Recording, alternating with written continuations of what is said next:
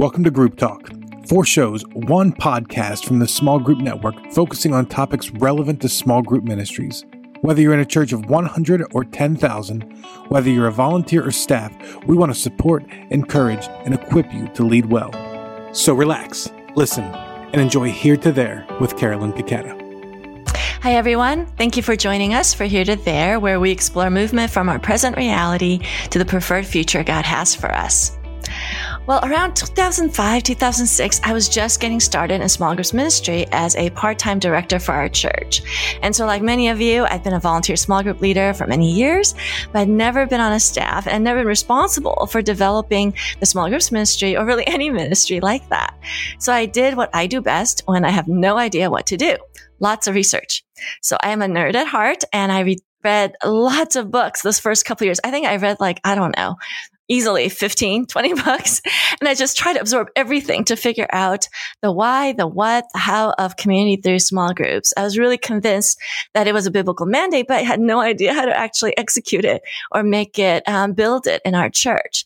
So one of the books that most influenced me and gave me a vision for community as well as a strategy for how to build it in our church context was Creating Community by Andy Stanley and Bill Willits from North Point Church. And at the time I read the book, I knew nothing about North Point. I didn't know what a big deal it was or anything. I just thought, oh, this really makes sense. It was simple. It made sense. And it gave me some uh, practical steps to start. So I read the book. I reread the book. I highlighted it. And it's actually one of the classic books that I often recommend um, to people that are new to groups ministry. And so over the years, I've had the privilege of getting to know Bill personally and learning from his wisdom, not just about groups ministry, but about strategic leadership. And I've just been so consistently impressed by Bill and North Point's steadfast commitment over decades um, to creating healthy, thriving groups. And it's clear that it's in their DNA and they just live out what they preach. So uh, last year, I think Bill shared with me they had revised and updated this classic book and that it's going to be released um, this past summer in July of 2021. So I quickly contacted him to invite him to be on here to there um, to talk about the highlights from the book. Um, Bill's been a guest before. In fact, he did one, a group talk for me a few years back on metrics, which is such a um, exciting topic. Um, and so I knew you would be a wonderful guest. Um, and here's the thing. I knew that I had to get Bill first because I knew that Steve would go after him, and then Nick wanted to nab him for his um, for his reading lens podcast too. We actually had a separate text chain about, okay, I want to get Bill on my program, and then they were like, I was like, back off, I'm getting him first. So, Bill, thank you so much for saying yes to me first and being on here to there. Well, I would always choose the rose before the thorns. Let me just say that very clearly. So, and let's be clear that the thorn is Steve Gladen and not Nick Lindsay, who is a sweetheart. Absolutely, yes. They don't, North- they don't get much finer than Nick, but let's say we all know Steve. So that's. Yes. And yeah. Nick is a Nick's church is a, a, North Point partner, so he's very familiar with the model and as well. Mm-hmm. So he's also you're also one of his heroes, as you are of so many of us. Um, so let me tell you a little bit about Bill. If you're not familiar with his work, Bill Willits is the executive director of adult ministry environments for North Point Ministries. Um, he's been in that role for 25 years as one of the founding staff members of North Point. He's a graduate of Florida State University, Dallas Theological Seminary, and he's also the co-author of the book Creating Community with Andy Stanley, which was released and updated and ex- expanded edition that we're going to talk about today is um, was just released like hot off the press last month. And so he and his team have helped connect thousands of adults into the benefits of group life. Um, Bill's also been a mentor to many small group ministers. If you've been around the small group network, he's a wonderful friend to the network and has spoken for us and done workshops and all kinds of stuff that, you know, Steve ropes you into basically. uh, you know, it's like all Steve's got that uh, magic potion. We all do anything that Steve asks us to do. I know. And he's convinced um, a lot of us that he's like the Holy Spirit just tells him what you know, God wants us to do. And then we're like, oh, okay, that could be. and I think actually most recently, I was hosting the virtual lobby gathering earlier in 2021 and right. you and Steve were on a panel, uh, on a panel together with, and it was like herding cats or um, siblings. I, I, don't know what it was. It was so much God fun. God bless you. That's right. God bless you. it was, it was so much fun. So, okay, let's get into this book. Tell us a little bit about uh, what led you to redo the book and then to revise and update it. Well, you stated it early on, uh, Carolyn, that it's been 16 years since we wrote it, and obviously a lot has changed. Individually, the need mm-hmm. for community has never been greater. Yeah. Um, I think in the original book, I quote a Gallup poll that says Americans are among the loneliest right. people in the world. And that was 30 years ago. Imagine that, that that quote was 30 years ago. And um, right before COVID, so this isn't really a COVID phenomenon, but right before COVID, there were some stats that came out that showed that the loneliness pandemic or epidemic had just continued to get worse. Um, yeah. Here's a startling thought Gen Z, um, the digital native right. uh, generation, is called the loneliest generation ever and is in worse physical health and mental health than the older generations mm. before it which is just tragic because you right. always want the next generation to have something better and thrive right. more than you did. And then coming out of the pandemic, you know, that issue just got compounded. Anxiety and depression were up, suicide was up, substance abuse was up. Yeah. And so the need for meaningful community has never been greater. That's one of the reasons why we made the change. Another is culturally. Uh, the technological advances that have been vast in the last 16 years have, you know, they've come with many benefits, but they've also right. come with some corresponding challenges as well. Sure. I mean, this is hard for me to think about it, and some of your audience is just going to smile. But you know, 16 years ago when we wrote, there were no smartphones, there was no social right. media, there was really no digital connection options. And and we all would say those advancements have been tremendous gifts uh, mm-hmm. uh, to all of us. But I think it would be unwise if we didn't look at the corresponding downsides of what has happened as well, or the cost that came with some of those technological advancements. For example, people don't know, and especially this was one of the uh, statements on Gen Z, don't know how to create meaningful relationships these yeah. days. Yeah. And so that's why loneliness and depression and those kinds of issues continue to go. It's interesting out your way um, in Southern California and USC, they recently, I think it was two years ago, maybe three years ago, they hired a director of belonging uh, yes. uh, to teach a class on how to create meaningful relationships and because they recognize. Popular. Yeah. super fun. My daughter's at USC. It's a super popular class. yeah. And so, you know, you had so many students that were tubing out or battling yeah. depression, and they said, we got to do something about that. So we're going to create this position. In the UK, uh, they have recommended right. that they create a, a minister of loneliness yes. to help fight the pandemic. And so this phenomenon, which I think was the downside to the, technolo- the technological advances that we've had, has really impacted people's ability um, to be able to connect meaningfully, which means one of our challenges, I think, in this digital age is training and in some cases retraining people mm-hmm. on how to have those kinds of relationships, how to be fully present, how to yeah. wisely use technology without it becoming um, an appendage to who we are. So culturally, um, individually, and then organizationally, for us as a church, a lot has happened in 16 years. Yeah. You know, while the framework of the original book, I still think is a reasonable framework. well, since it was biblical, I, I, I, think you're safe to say it, it's a good yeah. framework, Bill. I'll give you that. It's a good framework. Thank you. But but the nuts and bolts of how we do what we do have changed yeah. vastly over the mm. last 16 years, and so uh, we felt like it was time for an update because the old book while it still trickled with sales, uh, was not um, was not representative of what we really were doing fully today. So those are some of the reasons why we made the change. Yes, I was so glad that you did redo it, and it's thicker. Um, so you know, it's more bang for the buck. There's a lot more words on the. Yeah, a lot more stories, quotes. Yeah, a lot. Uh, we're trying to make it as reader friendly as mm-hmm. possible and engaging as possible while also uh, throwing a few extra gifts in there. Uh, there's a bonus section that wasn't in there before. And some, yes, as I mentioned I like, to you, I think earlier, I, I, think I figured out it was about 70, 75% new. Um, which is unusual rewritten. for an update. It typically means it's the flip, right? And yeah. I remember you telling me I should just written the whole second book over because it was more work to try to like revise and update it. Yeah. Um, which, but I'm glad you took the time to do it because it does really speak to our time. It just feels like, okay, this is you're speaking right now to yeah. to where we're at. Um, you know, you one of the things I love about you, Bill, is that you're a realist. And we're going to address that a little bit later because there's this really cool section on what you promise and don't promise to people. Yeah. Um, but you talk early on in the book about clarity.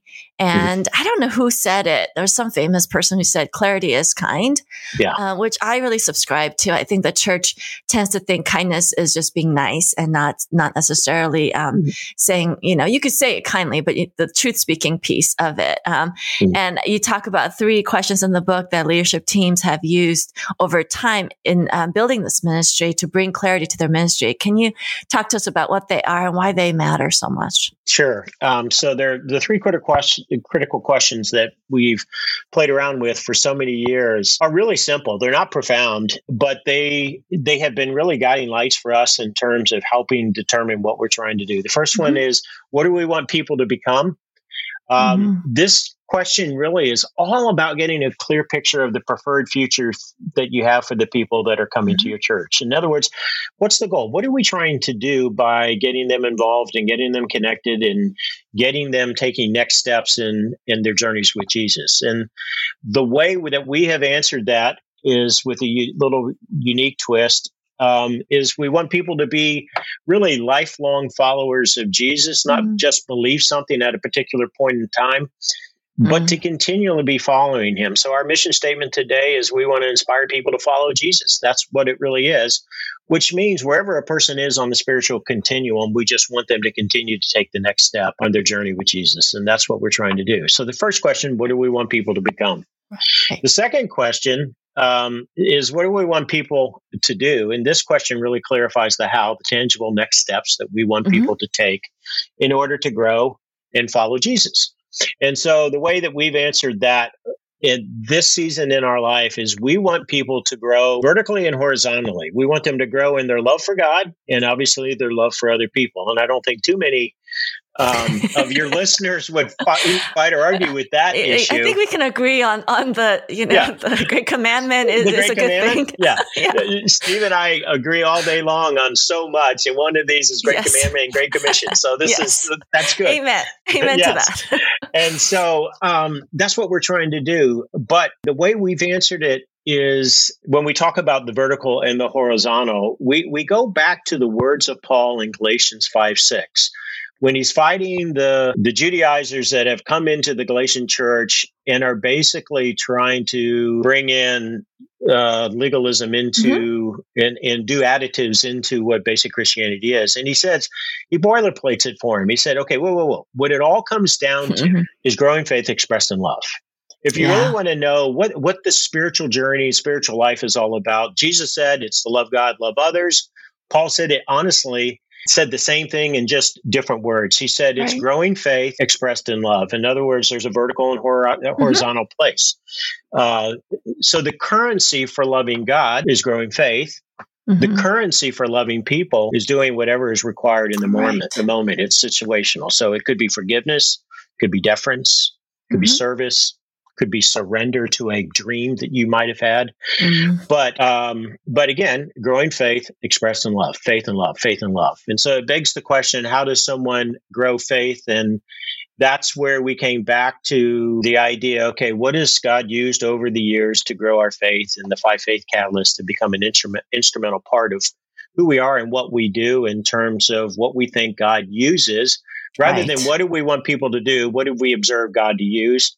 These right. are things. There could be six, you know, we won't already, you know, but I mean, at least these five seem to be um, characteristic through the year. So that was what do we want people to do? We want them to grow in faith and love and then leverage those five faith catalysts mm-hmm. in their journey with Jesus. So then we ask the final question is where do we want people to go? And this question really clarifies what are the environment or environments that we have for people to become followers of Jesus, to become better followers of Jesus. And this question was really all about making sure that we didn't, we created clarity. Mm-hmm. But also, we didn't create competition. Mm-hmm. Um, most churches uh, that I've, um, in my third church now, and the first two certainly had competing systems inside of itself, and so yeah. they they trumpeted about five different things. And so, if you talk if you to only the right have five, that's actually pretty good. yeah. I, I, feel like, I mean, let's be real. Most of them is probably more like 10 plus. yeah, that's right. That's right. So this was okay. We want clarity so that our messaging is the same. Mm. Whether it's a kid or whether it's adult, we want to drive people towards a similar destination, and that for us is a small group environment, an appropriate one. Um, and we right. have different ones, but uh, the destination is the same. Now, we've created three different types of group tracks depending on where a person is on their journey, but the destination is still the same. It's the small group. Right. So it's like these leadership questions. You can ask of it more in a macro fashion about mm. the church as a whole. Um, but for many of our listeners who are more second, third, third chair um, people and managing one piece of it, you can also ask of it more um, micro in relation to the specific ministry. Because I think those questions really are still valid. What do we want in terms of our leaders or our volunteers? Where we want them to go? Um, yeah. How do we want to help them get there? Um, and you do later on in the um, chapter, you do talk about strategies being, you know, easy and obvious, which I think is really helpful. It's interesting. Some of the things in the book, you're like, yeah, I know this. Like, why am I not doing this? that, that's kind of my my experience. Like, yeah, I know this is true. Not, not, not, and go, okay, but why? Why are we not doing it? Um, and so, yeah, I, I, may or may not have had that moment a couple of times as well, Carolyn. Let me just really. I just, yeah. I, I think we kind of put this is like with Saddleback and North. I think we kind of put you guys on a pedestal, and you know, we come to your conference or listen. It just feels like that's like the, you know, paradise of small groups ministry. Everything's aligned. Everything, you know, kind of points to same destination. And I've definitely have had, you have caused me to be um, the sin of envy and jealousy, thinking this is wow. If we had the resources, if we had all these things, um, and I'm sure Steve uh, gets some of that as well.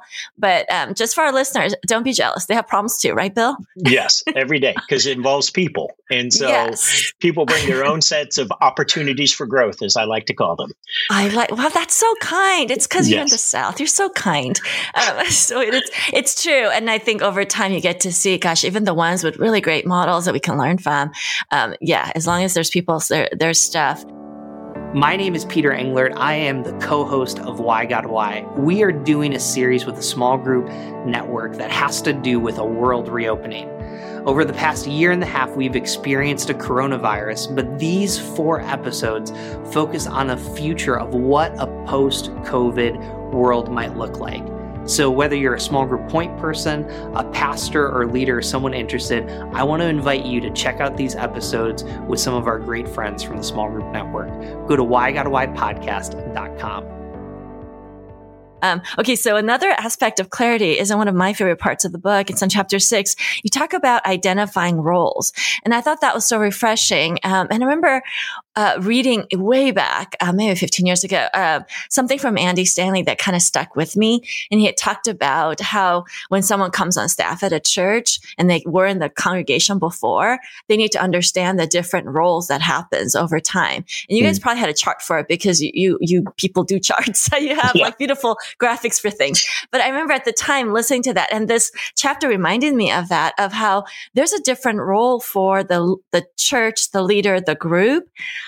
Um, and I, I, often see, Bill, like leaders taking on more than they are required to, even more than I'm asking them to do as their small groups pastor. Yeah. Um, or there's members demanding more of the church, like find me my best friend or my life partner kind of thing, um, than they're required to. So I thought it's a really short couple pages, but I thought that was such a nugget. And I wanted you to expand on that. Like, how have you seen that play out for your environment? Yeah, I think what's happened, and, and you, we all have it in every every church. You mentioned that, and I think it's so true. Is that we have people who come into our churches and they have levels of expectation, and really what they're saying is to us, "I want you to change me. I want you to grow me. I mm-hmm. want you to fill in the blank." And at the end of the day, we can't make another person change.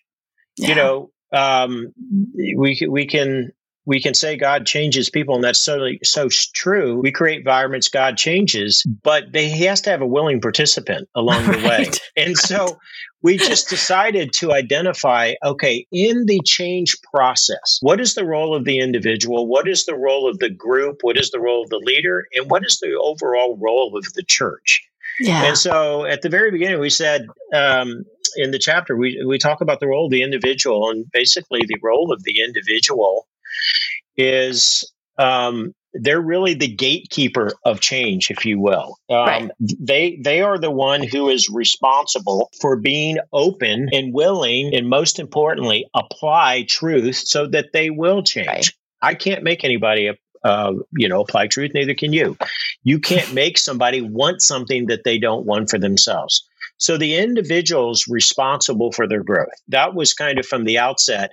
Rather than coming to the church and say, grow me, right. We're, what we're saying is, is um, my responsibility is to partner with the church and the Holy Spirit to become the best version of myself, to be mm-hmm. more like Jesus over time.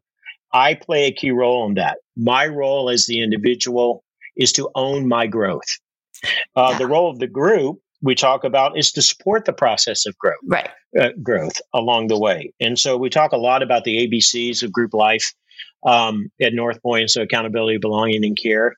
But mm-hmm. basically, mm-hmm. what I, uh, as a group, we're doing is we're encouraging that accountability and that sense of belonging in those care moments to actually happen. We're supporting the growth process right. Uh, as a result. The role of the leader is to encourage the process, and the way they do it is right. asking op- open-ended questions right. along the way, being sensitive uh, to the spirit when the individual uh, comes to mind. Um, but the leader has a strategic role, and I think that is to uh, encourage growth, not allow people to settle model the way is one of the primary yeah. tools that they yeah, use. For sure.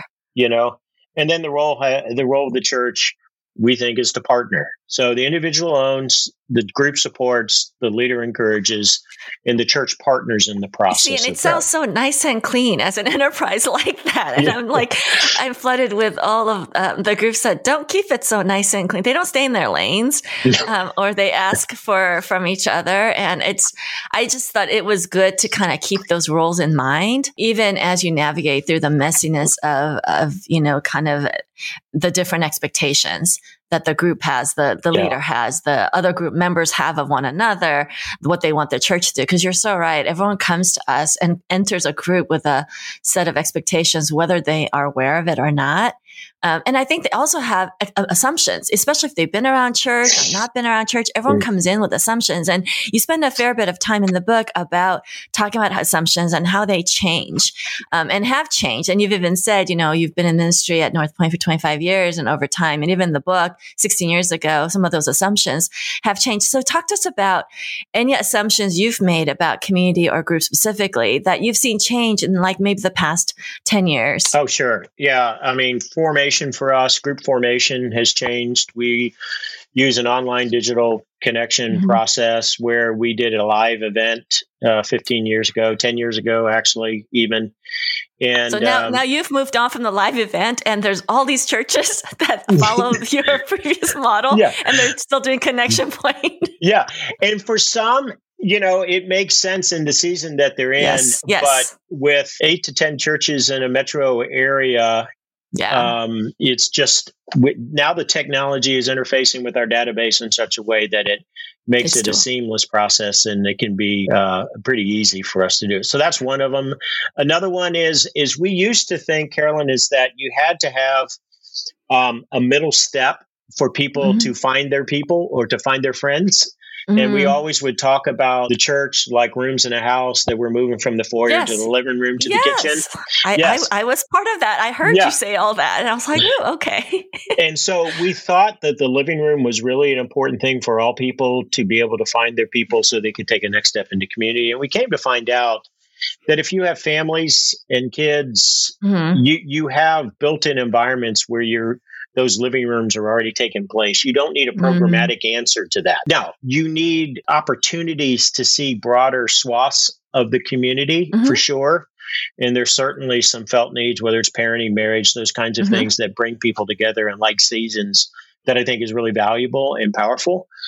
But in order to connect, people are willing to move from, you know, the auditorium to a group without having that middle environment. If you're being mm-hmm. sensitive to uh, geography, season of life, those Right. kinds of things as options for them. And so that's one major change. Do you think COVID has affected that piece? Because what I've noticed in our church and from talking to some friends around the country in, minis- in small groups ministry, there's a much greater hesitancy to go from, well, one, they're not even in the um, Right. church lo- church congregation still as much, but then like the going to a stranger's house or an acquaintance's house or having someone come to that house Mm-hmm. it, it, it feels like groups have gotten smaller um, because the level of trust about vaccines, masking, I mean, all these complexities and the divisiveness in our current climate that that has made people kind of get smaller and that there's more of a fear and resistance to going from the big environment promptly into a living room. It feels like now maybe we do need some sort of a, a more of a middle space. So we've been talking about maybe doing some middle spaces at the church, spaced out and whatnot, because it feels like a safer, just physically safer environment under COVID. But have you noticed, uh, you know, any changes of assumptions because of COVID? Absolutely. I mean, you are talking about one of the real realities we all have right now. So, anywhere Mhm. from 40 to 60%, depending on one of our campuses, is the number of people who are actually back in the weekend Yeah. for us right now. Yeah. And, um, you know, I really think some of those those participation patterns have changed for good, Mhm. uh, especially for empty nesters. Um, It's Mm. going to be harder for some of them to get back in now that they've experienced the drive of content. We can talk about what they're missing out for Yeah. sure by not being there and what the body's missing out by not having Sure. them there. But I think, you know, we're still in the middle of something pretty deadly. So I understand people's tentativeness. We're our connection rates are about half of what they were two years ago. Oh, I feel And- so much better. Oh yeah.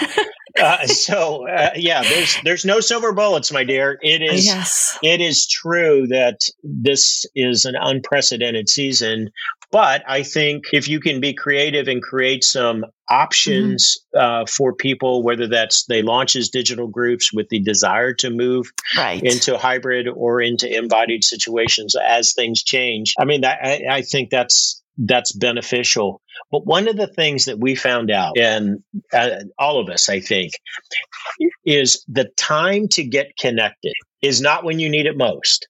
The Mhm. time to get connected is when you need it least, recognizing that you're going to need it badly or yeah. significantly at some point along the way.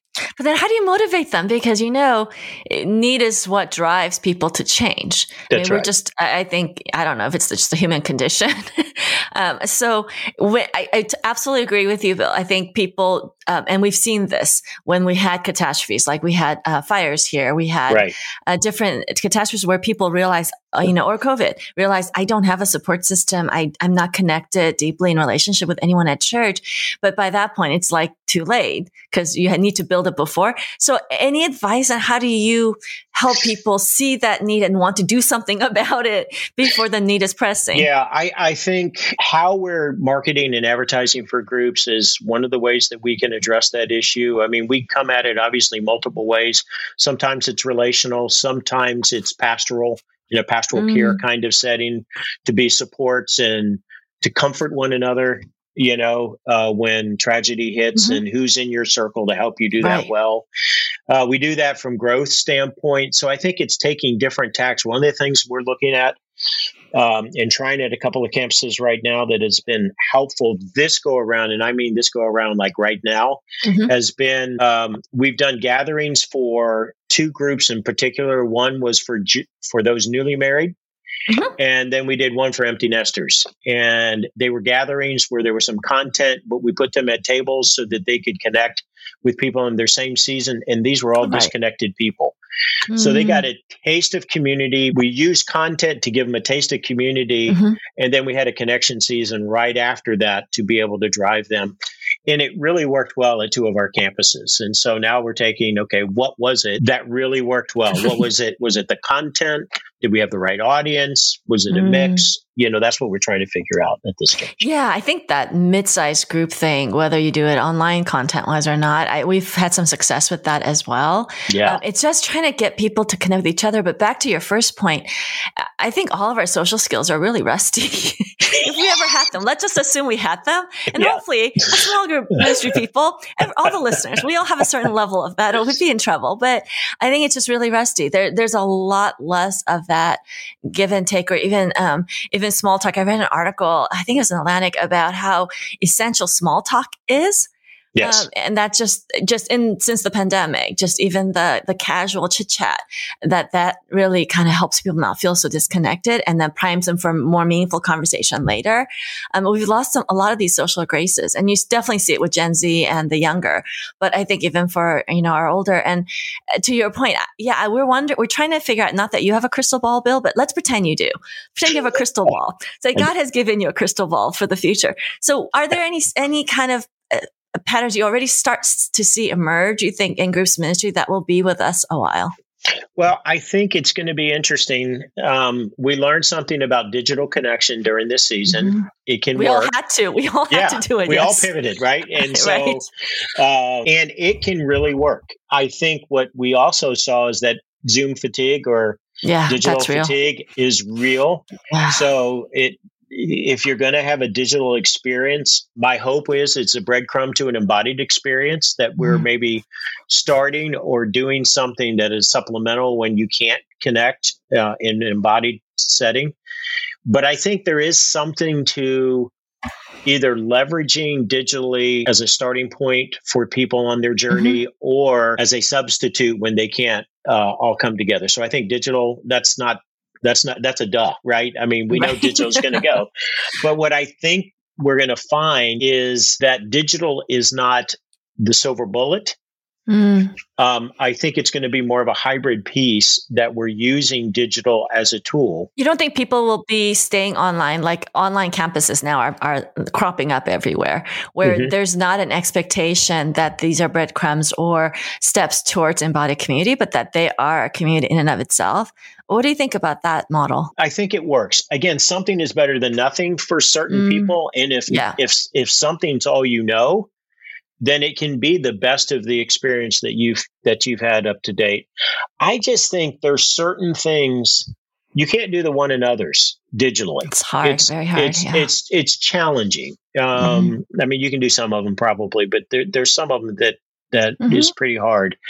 And I think one of the things that we saw at Easter, we had an outside outside service, and um, it was kind of the first time that our church opened back up uh, mm-hmm. since the previous March. So it had been what 13 months since yeah, that had same, happened. Yeah, same here.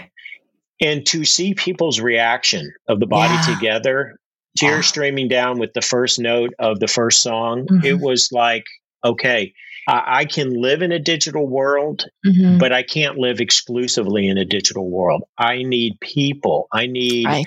I need you know as little as um, chit chat to meaningful conversation mm-hmm. around uh, life. I, I, I, need to have that. And you know as well as I do that on digital platforms, you can multitask while yeah, things are going yeah, on. Right. You're not and fully so present. You're yeah. not fully present. And Except so right now, right now, Bill, we're fully present. Two hundred percent. That's right. but we're, we're, but but I think, and and we're, you know, that's why we part of the reason why we have the loneliness pandemic that mm-hmm. we have is because we have people who are seeing technology as an appendage and not a tool. Mm-hmm. And we need to get back to tools rather than appendages. You know, I love what yeah. I can't remember who said it, but you know, all our technology, uh, technological advances were meant to help make those far off feel near. And what mm. it's done is made those near feel feel far off. And, oh, that's good. And I think we just got to be again. That's a retraining. I mean, mm-hmm. I, at home, I've had to literally take all technological devices. We need to put them in the other room during dinner mm-hmm. time because they're going off and everybody's yeah. checking, and it's a constant, you know, interruption. And we just said, okay, whoa, this is a technology free zone. We're not doing that. Yeah. We have some small groups that actually um, will collect the phones. That's um, good. You know, put them by the door and then pick them up after because it, the temptation, it's almost like we're like, you know, uh, monkeys in experiment. It, it's exactly almost like right. a, it, we're so attuned to it. And, you know, obviously billions of dollars have been spent to make us um, so addicted. So it's almost like a, just an impulse even at this point, um, especially since the pandemic. So I think you're right. Um, so if you see any other forecasting, feel free to pop in with any other forecasting so that we know what, what to expect going forward. But oh, one um, thing, uh, one thing I was going to mention, and I meant to, meant to uh-huh. say this earlier is that I do think we just did a survey of of all the disconnected people in our church, and a couple of things hmm. they came back and said that would make a group experience more palatable for them mm-hmm. were shorter duration periods, yeah, and less frequent meeting times. So mm. um, we know there is a trade off yeah. between how frequent you meet and yes. the experience. Yes. Yes. But what I think I read into that is I think we've got to be creative that initially we give a taste and see, and then they choose more frequency. Mm-hmm. Mm-hmm. And so we have some groups that are actually meeting three and a half hours um, one time a month. Mm, and okay. It's younger demographics that are trying right. this and they're having a great experience. We've used that uh, format with mentoring experiences for us. Mm-hmm. And we carried it over into some of our, we call them just grad groups because they're just graduate from college. And mm-hmm. they have loved that format. Now, here's the thing they're getting together more frequently than that one time a month. Right. But they're choosing to. It's yes. not expected by the group model. And so I think there's something to that for the future that we've got to pay attention to because yeah. people, like you said, are traveling, they are gone, they are more fluid than mm-hmm. um, certainly my generation uh, was. And so I, I I think that's something we got to pay attention to. Yeah, and I think in all those, it's just to kind of hold the uh, strategies more loosely. That's right. And I love that again because North Point has my heart on the whole metrics and testing things and actually getting data. I'm all about mm-hmm. getting the actual information. Uh, that you kind of go initially, you might think meeting once a month, how are they ever going to build relationships? But you meet for a longer chunk, and that's just the official meeting. That does not preclude all the um, potential meals or hangouts, which don't feel like meetings to people. That's right. Um, so I think to get creative about it, I love that, that caution that if, you know, meeting weekly for eight weeks seems like too much of a burden, um, yeah. I think we can mix it up. And probably you're right. The number of hours will probably be, be comparable. So that's right.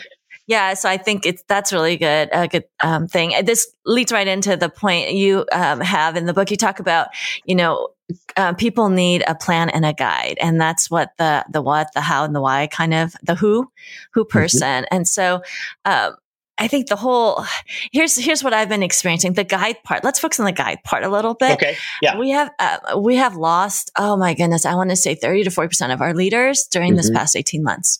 Um, and I know I'm not alone in that. I hope I'm not alone in that. No, um, you're not so many people have just, and, and none of them have said because, um, you know, you guys aren't supporting us or we don't like your church. It was mostly just because life just got too hard. For the most part, it was life got too hard. Circumstances changed. Kids were home all the time. Like it, it just felt like the leading a group was just one more thing on their overburdened, overexhausted, fatigued weariness um, part. Mm-hmm. And so they just need to cut something out. And I completely understood, and empathized um, with it. At the same time, it, it, it also was discouraging, honestly, because I, these are the same, some of the same leaders that have been with us a long time. And they have said, you know, I, I'm so blessed by leading. God has grown me so much. So I'm like, oh, I, I wish you would write this out a little bit. Um, but like, it's harder and harder to find a guide um, yeah. for people. We ha- we still have a lot of people who want to be in small groups and that want that investment in people, but we really are having a hard time recruiting new, new leaders and having people willing to sacrifice when life seems so hard right now. No, you're you're not alone. That is one out of one. I think. I think one of the things that we did see work is that a lot of our existing groups stayed together longer during COVID because. Mm-hmm. They didn't want um, they didn't want change, and many yes. had some pretty dire circumstances that mm-hmm, they needed sure. the sense of community um, and familiarity.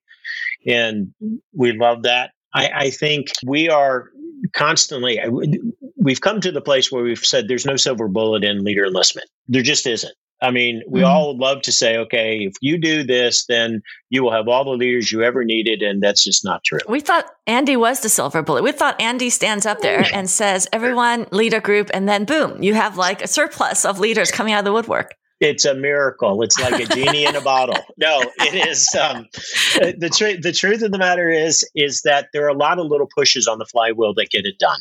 Mm. Uh, certainly, pastor engagement is one of those. Video messages yes. via email is one of those. One of the best and most effective, honestly, tools that we have is individuals and yeah. leaders in groups nominating others to lead. Right. And um, but it's all of those things together. There is not one piece that says if you do X, you will have all that you need. And again, I, I go back to you know boilerplating what's needed for a successful group uh, meeting, uh, meeting and a group ministry. You need to know what's the plan and who are the guides. What's the plan? Who are the guides? And then ask the question: What do the guides need to be successful? So for us, more recently, we're spending a lot more time onboarding new leaders mm. well than trying to encourage, cajole, beg, and borrow older leaders to come to our leader development mm. modules. Um, simply because we want to onboard those new leaders extraordinarily well, put all of our investments, especially in the first 90 to 120 days in those groups, so they get launched uh, effectively and that they have the tools necessary to be you know to be successful but enlistment and development are not for the faint of heart when it comes to leadership and well and then you throw covid into the fire and then it, just yes I think those of us who kind of were like, yeah, we, we have this down. We, we have a multi-pronged approach and we typically, God is so faithful and gives us what we need. And then it was like, okay, but in this season, there's just a lot more people opting out or on the sidelines, even as the need is greater. So I guess I would encourage our listeners that you're not alone in this, and we just have to keep working, working at it because there's no silver. If you don't have a silver bullet, then you know. None of us do. and, and 80, you know, is so funny is that we got to uh, August, uh, maybe late July, and we thought we had all these leaders and then the delta variant started yes. hitting and yes. they all they all bailed you know or many of them bailed and we thought no um, yeah. but uh, thankfully it was better this august than last august which isn't a total surprise but it was way off where it was two years ago and right. it just and, it is what it is so I feel like next year, um, I wanted you to come back and talk about rebuilding. That's, uh, that's going to yeah. be the big topic. Hopefully, it God will. willing, we'll be past enough of COVID um, and the various variants so that you know, hopefully by September 2022, we can start talking about how to rebuild and maybe rebuild in a healthier, better way than we had previously. So that's mm. my hope. In my more hopeful days, Bill, that's where I go. Yes. Um, in the day to day, I'm like, oh my goodness, this is, this is probably the hardest season of ministry in my um, 15, 16 years. My favorite chapter title is chapter 17, where you say deal in reality. And I just, again, I just love the clarity of that. Um, tell me why you named it this and what you see in churches broadly, because you go and speak in a lot of churches and the idea of what do you think churches do when they're not dealing in reality? Well, the whole idea is that many times because we have a biblical ideal that we're pursuing that biblical ideal and forget we live in a real world like Acts 2. We want Acts 2. yeah, that's right. We know what it should be. We know Acts 2 and Acts 6 should be mm-hmm. normative uh, for the the the church, and then we actually go to church, and it's not normative. And because there's people, we're there because we're that's there. Exa- it's one out of one. And so I think you know, asking the question, "Am I creating an ideal or a real environment?" And I think you can have ideal desires. It's kind of like marriage. You know, when mm-hmm. somebody comes into a marriage, you say, you know, there is an ideal and real piece to this you know, ideally, I want to be, uh, I want to love Terry consistently want to love her like Christ loves the church. Mm-hmm. And I have good days and bad days. And some days I do that better than others. And some days mm-hmm. I fail miserably at doing that. And so, um, you know, th- it's great to have desires, but they're different than expectations. And mm. I think uh, when we talk about dealing in reality, the expectations of that we set for our ministries um, and the desires we set for our ministries. We just need to be clear what's a desire, what's an expectation, what's a desire, what's an expectation. how do we keep ourselves from judging and being critical? I'm speaking for a friend, asking for a friend. Right, right, right, right, right. right. I, I have those friends. Who, of people who don't seem to align with the, you know, with the desires. Like it's when people bow out or when, um, there's just a lot of resistance in, on the individual role level or on the member or the group leader level. Like I, I have to really battle like judging that and instead go, okay, this is where they're at. Yeah. Uh, what can they do? Not what can't they do in the ideal that I would want them to do. And, um, you know, I just, yeah, if you've experienced that at all or seen that played out maybe on your staff. Uh, Carolyn, I have no idea what you're talking about. I don't know what, I, I don't know what you're saying. Yeah. This is why I, mean, I can I, never work at North Point because clearly I have these deficiencies. Nir- it's nirvana. I mean, there's nothing that ever goes wrong. No, I mean, of course so. I mean, I, I think that one of the things that we have to train, and we're doing that right now with leaders, is we're not just training them um, on how to be effective leaders, we're training them on to choose their battles wisely. And mm. so we're talking a lot about the difference between what's core and what's peripheral in belief. What is mm. it core to mean to be in a Christian? And what is important and what's not disturbing if some, if people have differing points of view? So we've created an assessment and we walk leaders through because what I've found is that the most ardent and um, passionate people have made something that's peripheral core.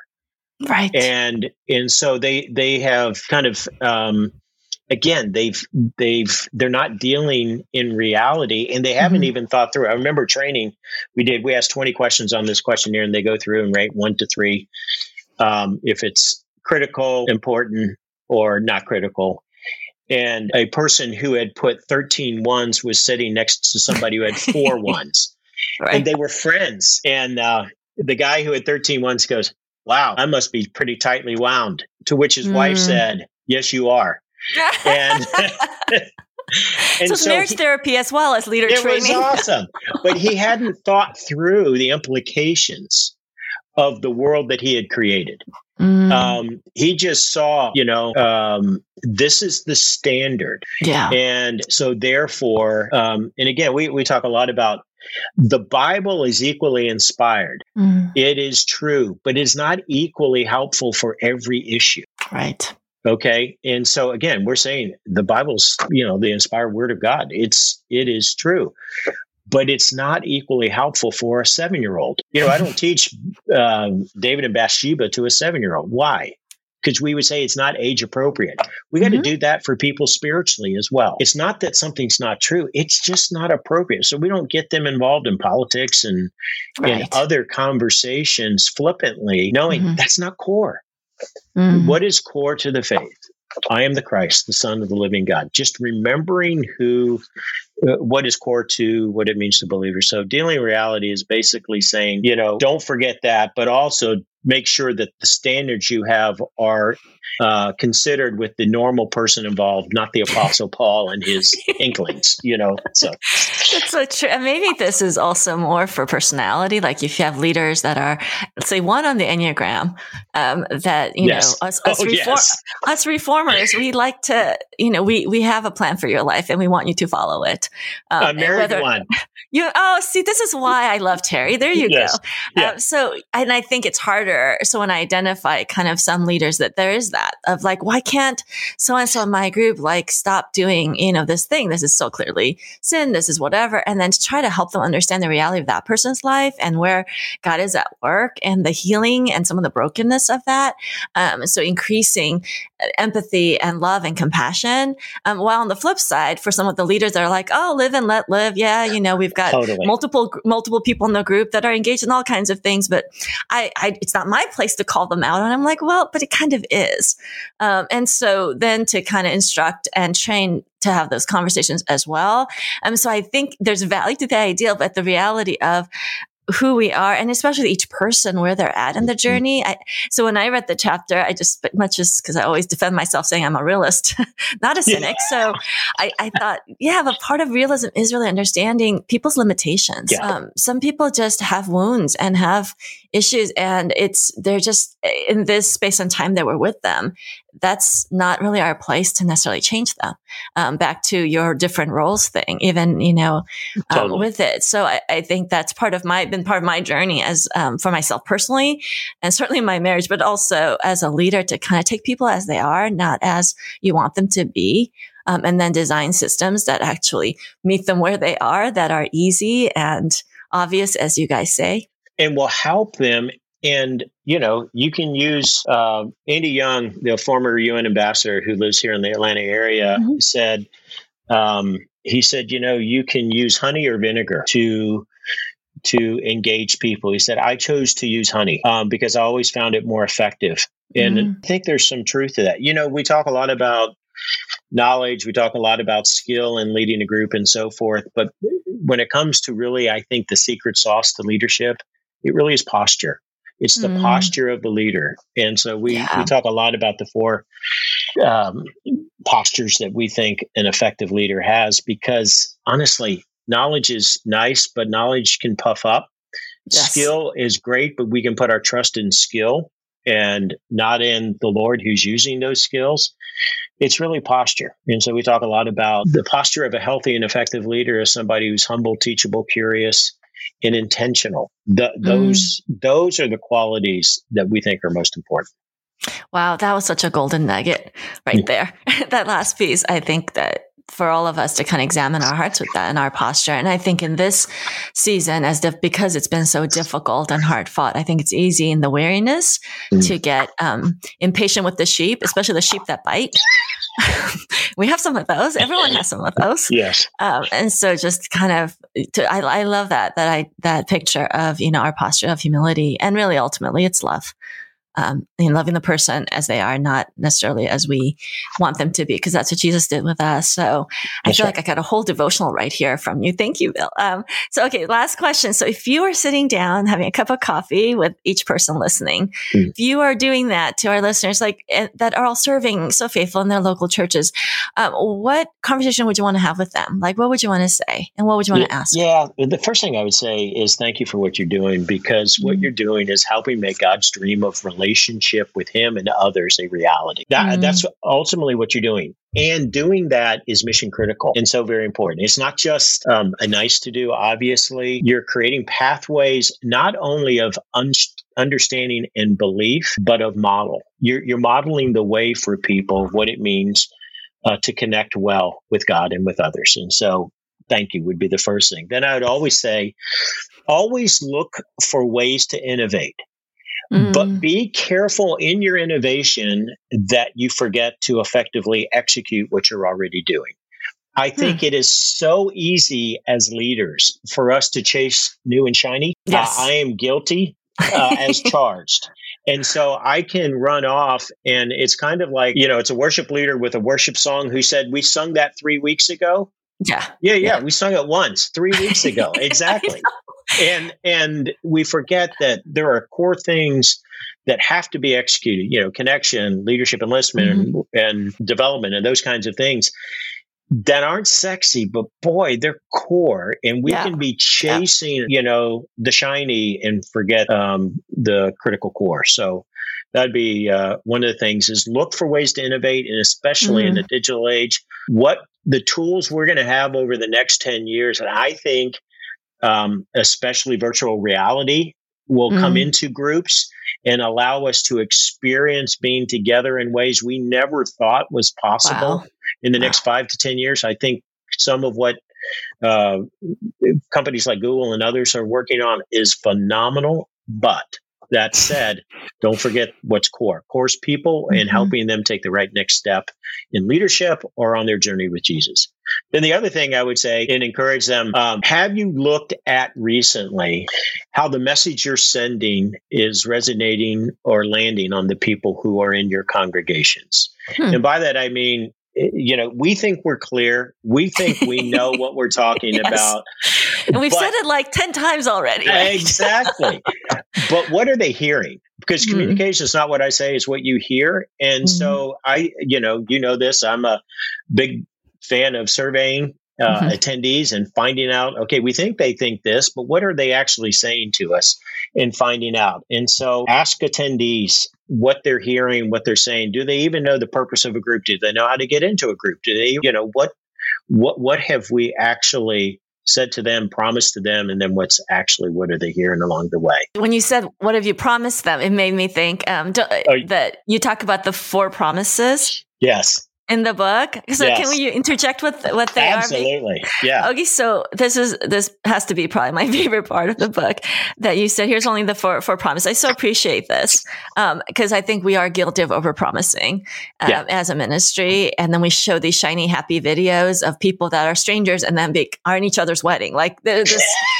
I, I, say that because we actually just did it. But so then yeah. these are the success stories, right? And so, but we want to show how God's working and those groups exist. And yet there is this overpromising. And so I love the honesty of your four promises. So tell us what they are and then why, um, why you put those in. Yeah. So um, one of the, the, chapters is about promising confidently. What can we really promise? And then I talk about a little of our journey and story. Mm-hmm. We've had great group experiences and we've had some abysmal ones and wondering, is it leadership? Is it me? Mm-hmm. Is it is yes. the group? What, what was it?